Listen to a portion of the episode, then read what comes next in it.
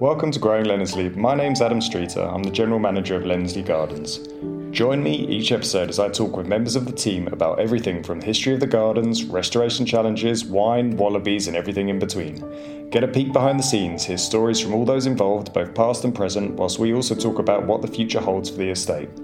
It's never a dull day when you're growing Leonardslee.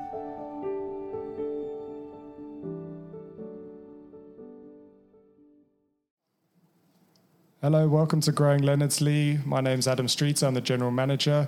I'm joined today by Jamie Harris, who's our head gardener, Jean Delport, who's the head chef of Restaurant Interlude, and Penny Streeter, OBE, who is our owner. How's everyone doing today? Good, thank you. Yeah, good, thank you. So I guess, you know, when everyone thinks about Leonardslee, the, the, the the time of year that they all think about is spring. We're known as, you know, the finest woodland gardens in the world. In the sorry, sorry, in the universe. Um, we're known as the finest woodland gardens in the UK. Um, and actually, I think when I first started to learn about Leonardslee, I was sort of under the impression that you know spring was the the the moment in, in the year where you know that was that topped everything. But actually, I quickly learned that you know throughout the year um, the gardens are equally as amazing. Autumn, you know, I would say is is equally just as fantastic. But today we're going to focus on spring because that is when everyone flocks to come and see uh, Leonardslee in all of its glory. Um, so Jamie, I mean, perfect for you. You're kind of you started as we were getting ready, getting ramped up to get into spring.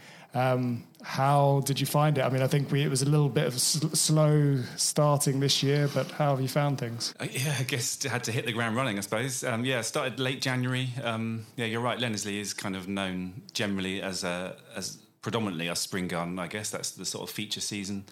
But I mean, no, that's one of the things that's so special about it. Not many gardens have got you know, any spring interest. So to have a, a, such a huge explosion and display during, you know, it's quite an important season. We're coming out of winter. Everyone's you know mood needs lifting, and yeah, spring here was late, but it was it was fantastic. It must have been so much tougher for you as well because um, you know you you had to learn 240 acres of gardens as well. I mean, I, first time I went into the gardens, I properly got lost. I mean, there were no paths at the time, but um, at least you had a map. But it must have been really daunting to try and you know think, okay, well, I'm taking on now the I'm going to be in charge. I'm responsible for these fantastic gardens.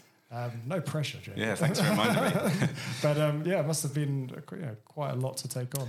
Yeah, I mean, it, I still kind of pinch myself sometimes. Actually, when you you know you spend a lot of your time in some of the key areas, but as you start to go out to the far side of the garden and the far end of the deer park, you you realise what what scope and scale is here. Um, but yeah, I mean, I spent a few, I guess, weeks sort of acclimatizing. I'm probably still get lost occasionally now or come across a bit of a path which I've not seen for a while and but you know that's part of the joy of Leonardslee. I think it really rewards exploration, and you kind of stumble upon things, and you know loads of hidden gems and views are revealed as you come around a corner, and you stumble upon a plant that you know you haven't seen before, and yeah, it's it's a real exploration garden, definitely. Yeah, absolutely. Um, what would you say has sort of been your your favourite moment throughout spring in terms of you know thing something that you you stumbled across or came across in the gardens that was really something that you know you really took your breath away? It was a bit of a wow moment. I think it's probably that view from the dell. I mean, all the garden team here kept saying, "Oh yeah, the best bit is the dell. You wait, you wait."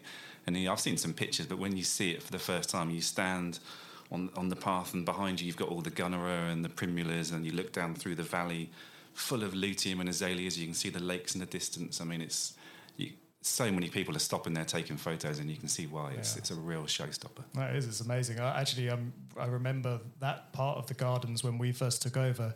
Um, it was actually wasn't accessible really at all for.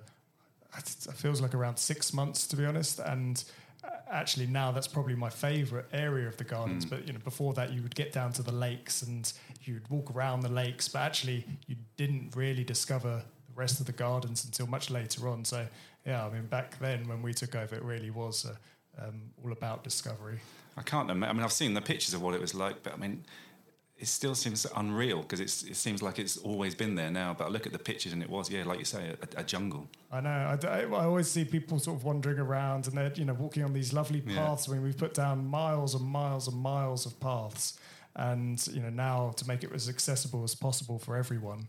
And um, yeah, I think I think even now I, I take it for granted, and I'm sure you know a lot of our guests don't even realise what was there you know, a few years ago, or even when Leonardslee was previously mm. open under the Loder family, um, you know, it wasn't as accessible as it is now. So, um, yeah, even, even those small things have really, really made a huge difference, I think. Yeah, when I bumped into a visitor the other day who used to come as, as a little girl during the Loder family sort of era, and uh, she said to me she didn't want to come back because she was worried that it would still be when she'd heard it was overgrown and been neglected, and she was worried it wouldn't live up to expectation, expectations. But she was so glad she did because it's just as she imagined, uh, remembers it. Yeah, no, people are very passionate. I had a, I had a lady in our first month of opening.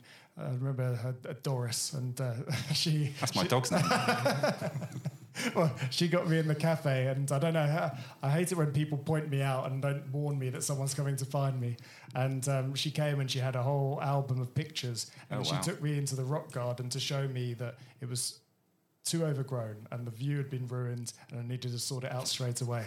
So I was sort of standing there taking pictures of her pictures and trying to assure her that don't worry, I'll get it back to how it used to be. Not even knowing if that was actually true, but uh, I think I think we've got there now. But yeah, the, the passion really comes through, and the memories that people have got of Leonardslee, mm. um, yeah, they're, they're, they're, very strong, very passionate. I mean, we've discovered quite a few pictures. I mean, uh, Horsham Museum sent us some archive pictures, yeah. didn't they? And um, a, a, local lady found a load of old postcards, and so yeah, we're still discovering yeah. old new new pictures of old views, sort of thing. So yeah, it's great. That's great. Um, that was one of the big things that I sort of remember is that, you know, one of the most difficult things with the garden was that there literally was no handover from anyone. There wasn't an archive of pictures. There wasn't, you know, lists of all the plants. They weren't all nicely named. We actually didn't know at that time what was a weed and what was a, you know, really rare plant. So, you know, it's been incredible the outpouring of. Um, you know, from the people in the West Sussex area who actually have gone, dug into photo albums, sent us brochures, done all sorts of things. And without that, it would have been actually quite impossible to piece it together.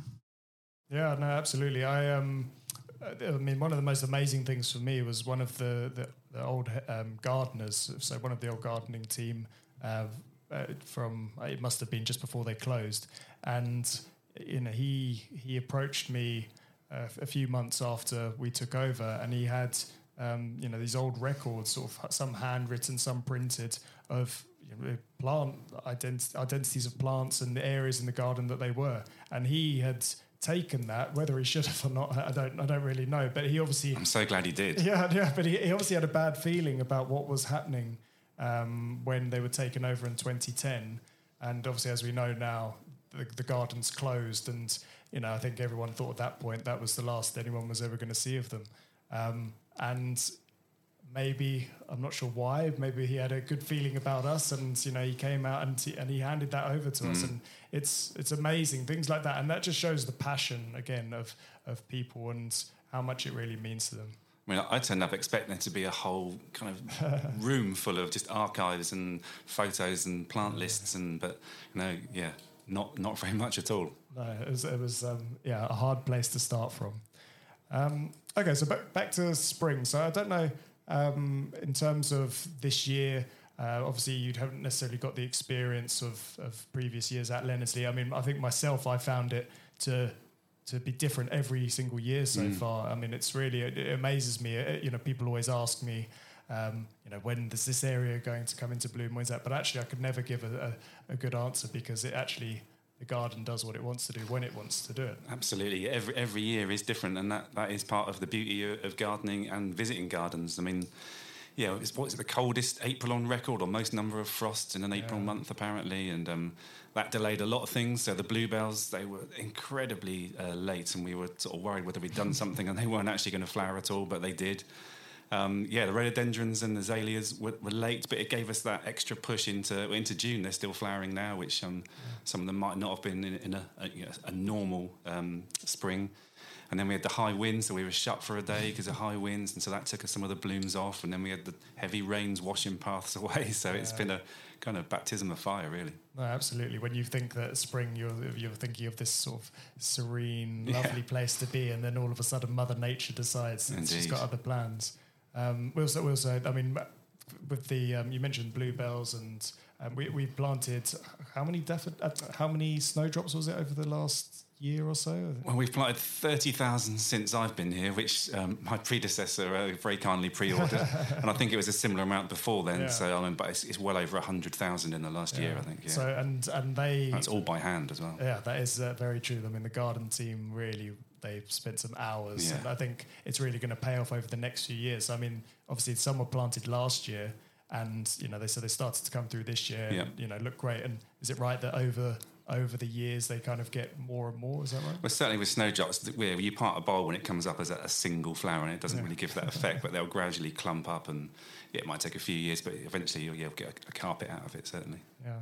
And uh, Jean, in terms of, um, yeah, I guess people might might think from a, a restaurant point of view, well, from, maybe from a normal restaurant, the the the weather or the um, the time of year might not make too much difference. But I guess for you, when you're relying on foraging from the gardens, um, you know, the conditions can make a big difference. Whether that be getting out there and, and finding it hard to stand out in the freezing cold or the pouring rain, or or, or damaging things that you potentially wanted to forage. How, how did that go this year?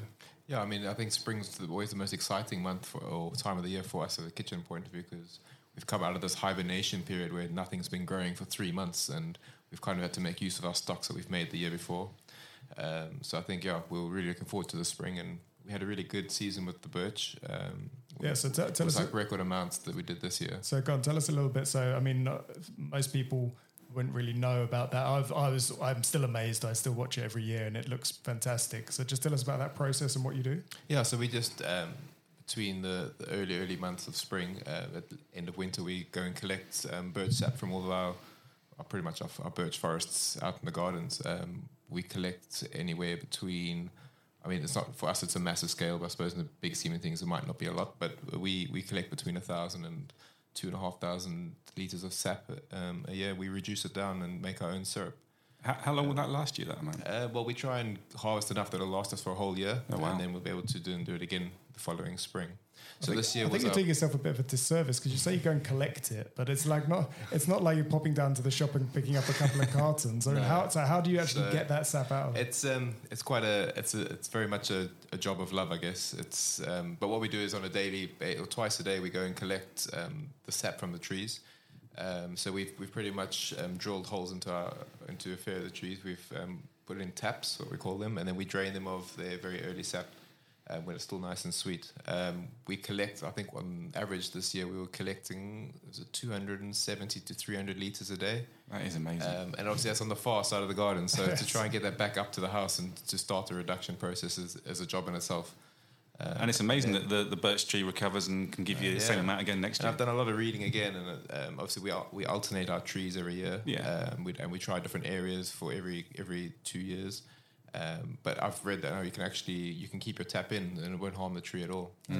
Um, so we, yeah, we'll we work on it. But we've got such an abundance of trees, we'll never be able to kind of tap all of them at once. And it's been done for centuries, isn't it? It's a really old practice. Yeah, it's really and it's really fun. And I think it gives it's a completely different product. I mean, it's um, it's it's very if you think of maple syrup, um, it's obviously made in the exact same process, um, but it's got a lot more of a savoury flavour and savoury effect. So it, we've we've done loads with it. We put it with um, pork. We put it with scallops. You can make wine, can't you? Birch sap wine? We tried some wine. Um, we've put it with chocolates. Um, yeah, we've, I mean, it's endless possibilities. So. I hope these microphones are waterproof because I'm dripping. But yeah, I think that was. I mean, for us, that's, that's like the sign that spring is here, and we had a really good start of that season. And I thought, oh, this is going to be a really, really good spring. And then, yeah, um, we kind of had that massive frostbite, and then the winds came. So, yeah, I think for me, it feels like we lost a little bit. Um, I don't know about your side, but like the magnolia trees, um, I was. I always count on the lower branches on some of the particular trees, and they didn't even bud this year for me. Yeah, that's, that was a worry for a time, but um, touch wood, hopefully it's just a one off. But um, yeah, I was amazed that you actually yeah use magnolia flowers. Yeah, that's quite fun. Um, we just, we, I mean, like we try and just get loads of different bits and and pieces and just try and preserve them as much as we can. So, Um, but yeah, it's a learning process. Every year we try and take something. We take this maybe the same product, but we'll do different things with it. So. Yeah, I think this year we've um, we didn't get a lot of magnolia, so we just kind of continued with the vinegar process. So we made loads of magnolia vinegar again for, for next year, and we just kind of try and age it for a long period of time. But yeah, I think there's certainly lots of bracken coming up if you want to harvest some of that. that's been a staple on our on our spring menu as well. Every every year we use it. Um, and that, again, that was so late coming up. At one stage, we thought that um, well, we're not going to get much because what's interesting is from the young shoots, um, like really early on in summer, they're really young and tender, and it's really nice to eat. Um, and now we only we're getting those shoots now, but it's intense heat, like with 27, 26 degrees. All of a sudden, those little baby shoots, they're still small and baby, but they've got the texture and the flavor of the really old shoots.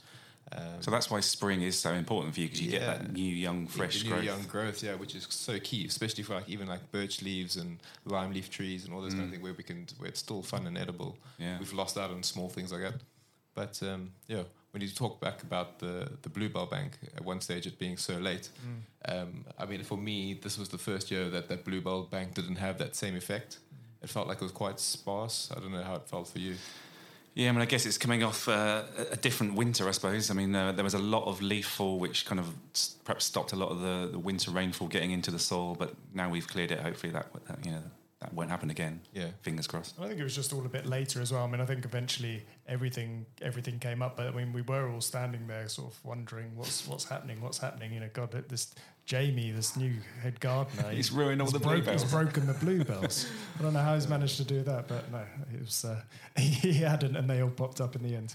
But, Um, but saying that, actually, like I walked, um, it was on Friday afternoon. I went down to the banks by the engine house, and that whole bank over there is now covered in daisies. Yeah. And I've never seen that many daisies in one area in, in our gardens, particularly. Um, and it's, I don't know, it actually looked pretty incredible from, from our point. And like, that's on our menu at the moment, so I use it as much as we Ah, really? can. Wow. But um, yeah, I mean, I've, we Pickle- used to. pickled daisy, is it? no, we try and keep them nice and fresh. But um, from our point of view, like we had to in previous years go and like properly look for them. Where this year we've just actually walked to one area and we just yeah, there's Well, just so much to choose from. Well, I guess it's yeah swings and roundabouts. So one season which is not so good for one one plant is you know is fantastic for another. So yeah, Yeah. it's all Exactly. Yeah. So it's been yeah. I think that's always nice. So every year we we learning and we're trying new things and we find new stuff. yeah. But like things like that, I find really interesting. I don't always understand the science behind it, but when it comes, it's like well, we have to take advantage of this now. Absolutely, yeah. It's actually something a little bit controversial in the gardening world, I guess, is um, a Japanese knotweed. So that's seen as like quite an, an invasive plant. Well, it is, and it's an invasive plant. And so, I mean, Jamie, you, you t- tell us a little bit about that and what you have to do with it and why it's seen as sort of such a bad thing.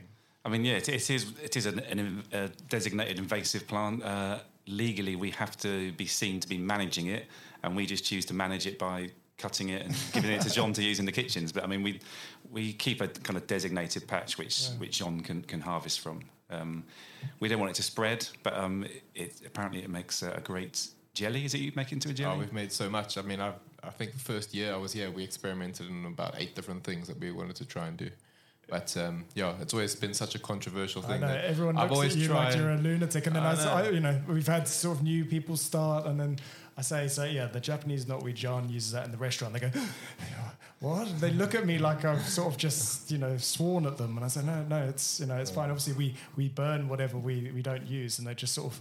They just think that we're, we're crazy, you know. Like I brought this this madman from South Africa over, and he's cooking these these these strange plants. But it's amazing. I mean, I, I, you know, I just I've learned Jean now to just sort of go, okay, that's fine. This, I'll, I'll wait and see. And and I'd say ninety nine percent of the time, it's always got a, an amazing outcome, and that was no different. I mean, yeah, I tried that, and it was just, yeah, wow. Yeah, I think some of the stories I hear from the guests of like the utter disbelief that we're trying to use this and the stories that they've told me of where it's grown through their, their foundations in their houses. It's just like what it's like mm. really incredible. But um, yeah, it's always one of those love hate relationships. I'll fight for it all the time because I love to use it, and sometimes we're a bit limited from what we can get uh, at Ye- times of the year. yeah. I mean, we made we were very careful when we harvested it. So we we wore shoes specifically to go into that area to harvest it, and when we cut the stems, we double bagged them and securely delivered them to the kitchens. And yeah, so we went through the proper processes. But you know, rather than burning it, you know, Yeah. we we, we used it in the kitchens. Yeah. Yeah. No, it's an incredible um, flavor and an incredible product for us to use. So I mean, it was introduced into the country originally as an ornamental plant. I mean, it does look nice when it does its thing, Yeah. but it's just incredibly. Um, Yeah, I remember the first, the first when we were here for the first year or that first couple of months when we didn't really have anything going yet, and we Yeah. walked up that bank and then Yeah. we saw all of that Yeah. knotweed. I was like, wow, it's actually quite pretty.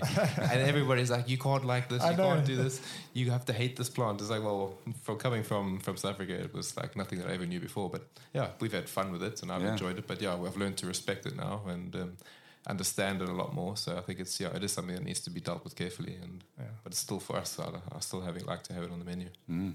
So, I mean, with spring, so we've sort of spoken about a lot of what's growing in the garden. One thing that we haven't spoken about, which happens every spring, and actually one of the things that's strictly off the menu for Jean is um, is the new life that comes into the gardens from um, the, the the wildlife. So the the wallabies, the famous Leonardslee wallabies. Um, you know that's that's always amazing. I mean, from now from when we first a couple of years ago to now, you know, there's so many baby joeys popping up, and it's still just completely amazing. You see these little these little creatures to start crawling out of their mother's pouches. Um, is that a little bit different for you, Jamie? Did they have that where you were before? Certainly, when I was yeah training to, to be a gardener, I never thought I'd be um, doing a bit of wallaby husbandry.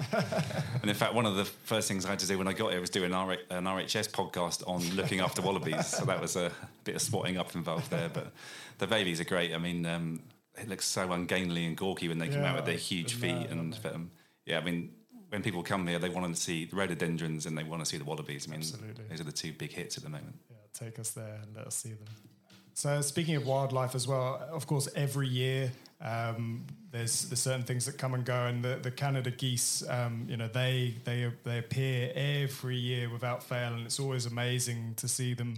You know, I actually think sometimes you feel like you see them arrive, and um, and then within a few weeks they've laid their eggs, and before you know it, you've got the goslings wandering around, and I think that's always a sign for me that um, you know, we're starting to get into the season now and, and starting to get into spring. Um, yeah, it's, it's really, really amazing. The um, the goslings are kind of, I don't know, I've, I've heard stories of, of, of them sort of following dogs as well. Have you heard of that, Jamie? But certainly, you see them so far away from the lakes. Like Yeah. we, we drive around the back of the event field, and every morning the the, you know, the mum and dad has marshalled the whole family up to that field. There's obviously something in that grass which they love Yeah. pecking at. But I've um, the the I'm not sure if it was the mum or the dad, but he, they looked terrifying. I was just walking along the path, and they were they were following the the little goslings, and I was just trying to you know go along my my own little walk, and just turned around and just started hissing to me. I never knew geese had such big tongues. It was absolutely horrific. yeah, they're, they're quite protective, aren't they? I got a good video of it though, so They are renowned as guard dogs, so they're, Oh, the, they- they're they- the equivalent. you've- You've also said that in South Africa, that ostriches are guard dogs. So they're, they're, they're our equivalent of ostriches, are they? I'd rather They're very protective. Um, and the chickens, John. I mean, I know it was a little bit challenging um, for not, not just the chickens, but also the peacocks that we've got on site because we had the, the bird flu pandemic. So not not only was it us that were having to socially distance, it was the chickens and, and the peacocks had to socially distance and wear. Up. No, they didn't wear a mask. But the um, how how did that? How was that for you guys? Yeah, I mean, I, I, for us it was fine, but I felt sorry for for our flock. I mean, it's they, you can kind of see the decline of of how they were over the over the two months. They they're not used to it. Our, our chickens are used to being outdoors every day in their paddocks, rooting around and rustling around. So what was the difference? What did they have to? So they had to be indoors. They were stuck inside in a, in a smaller space for a period of time. So, um, I mean, it ended up being also about three, four months that they had to be inside. Um, so yeah, I suppose they got they got to have a nice winter inside. But on the other hand, they were they were also on top of each other for, for long periods of time. But yeah, we've been able to release them uh, what uh, three months now, Yeah. and um, yeah, they've really gone on now, and they're really enjoying the paddock. I think they they're appreciating what they used to have, so which is good. But um, they're and how, how many how many chickens do we have? So at the moment we have um, 48 hens. Uh, we have a mixture of what, what six to eight breeds at the moment, um, and yeah, they we, we, they provide us with um, specific eggs for um, specific dish on, on our menu. So we focus on pasture reared eggs. Um, so they're very happy frolicking frolicking in the grass um, all day, um, and they're fed on a high corn diet. Um, and yeah, I think they're very much in the lap of luxury where they are at the moment. Yeah, I must admit that was one of my perks when uh, when we were in lockdown and you know the, the restaurant was closed and obviously these chickens they don't stop so the eggs keep coming out and I, I mean I must admit obviously the the these chickens are so they you know they're like royalty these chickens so the the eggs that we get out of them are absolutely amazing so you know that now I'm back to Sainsbury's eggs. It's really we, we found a peacock egg in the, the garden not too long ago. oh really Yeah, I, I took that home. Sorry, John. Um, and it's, it's obviously a lot bigger, but it's really creamy as well. It's, Oh, it's really? amazing. Yeah. Never had a So, peacock egg. there we go. Well, look, see, Jamie, he, he knows that you would have cooked that. Yeah, So that was Can I earmark the next one? Yeah, absolutely. Please leave it so we can have babies next time. Um, yes, I mean, speaking of the, of the pandemic, I mean, obviously, I think from one of the toughest things for us and from a gardens perspective was that we had to close the restaurant, we had to close the afternoon teas um, at the end of the year, and that was for the third time, I think it was. So that was like the third lockdown, and it, you know, really, you can't underestimate how hard that was on on everyone and, and from your team and. Um, you know, it's now coming back and trying to get into the swing of things again. I mean, it's not just something that um, you know you can just click your fingers and make it happen again. But I think um, you know it's been amazing from the gardens point of view to see so many people coming out and enjoying you know the open space, the fresh air, and I, I, think you can't really take that for granted at all. I mean, uh, there was there was a I think it was a month and a half, two months when we closed last year, and you know you, there was people people actually would come up to the car park and because we'd have the garden centre open and they would just stand around there and just say you know come on can't you just let me in? And and it was heartbreaking because you really couldn't. And all these all they wanted to do was just get to their get to their gardens. And that's kind of how you know we're up to around 10,000 members now. And that's you know Wow. no mean feat in a few years. And that's only simply because the gardens are so incredible.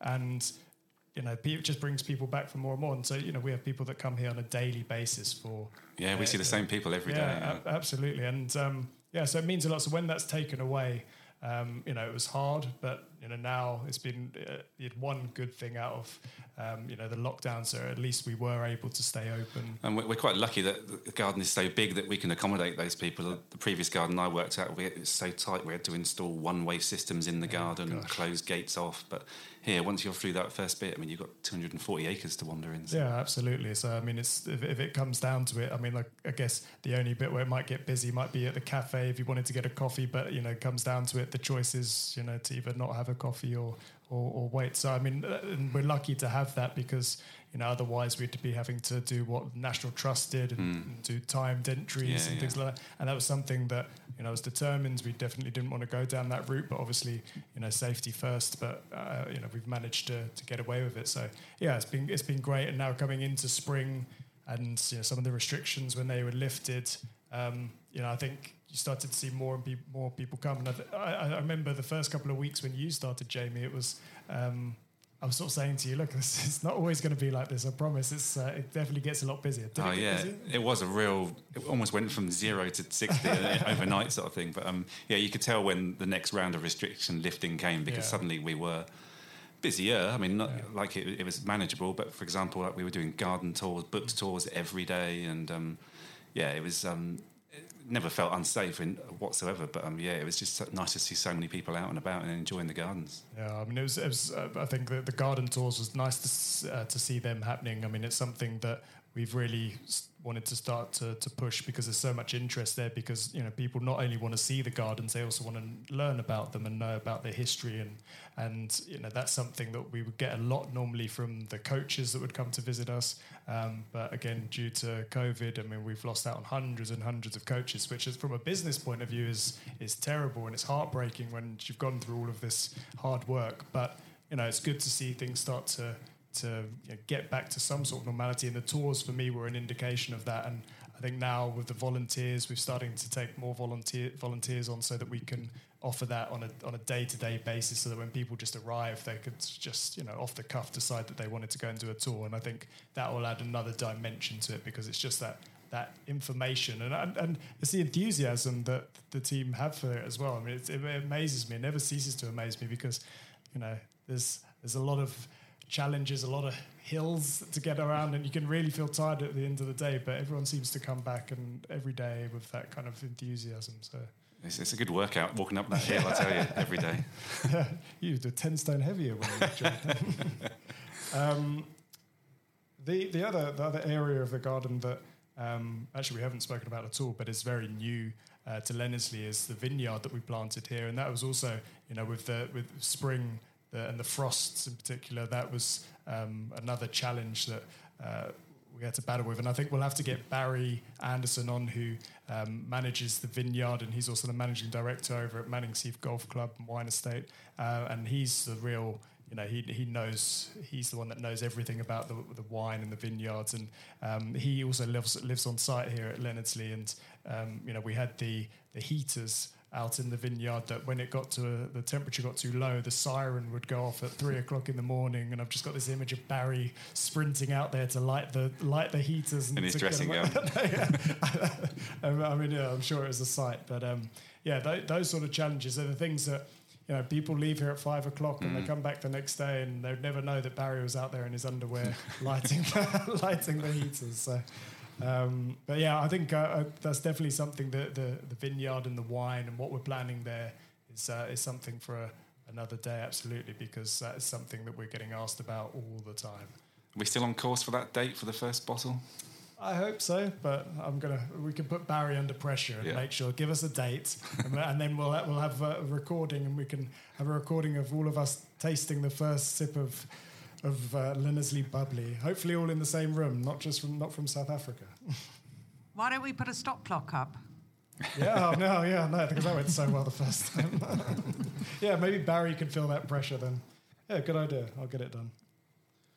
So I think that's everything for our episode about spring. Um, there's uh, been lots to speak about, but hey, that's only one season of the year, and there's uh, plenty of other things. So um, yeah, we'll do another episode soon. And if you've got any questions about what we've spoken about today, or anything you'd like us to answer over the coming weeks, then please do get in touch. And uh, otherwise, uh, you'll hear from us soon. Thanks a lot.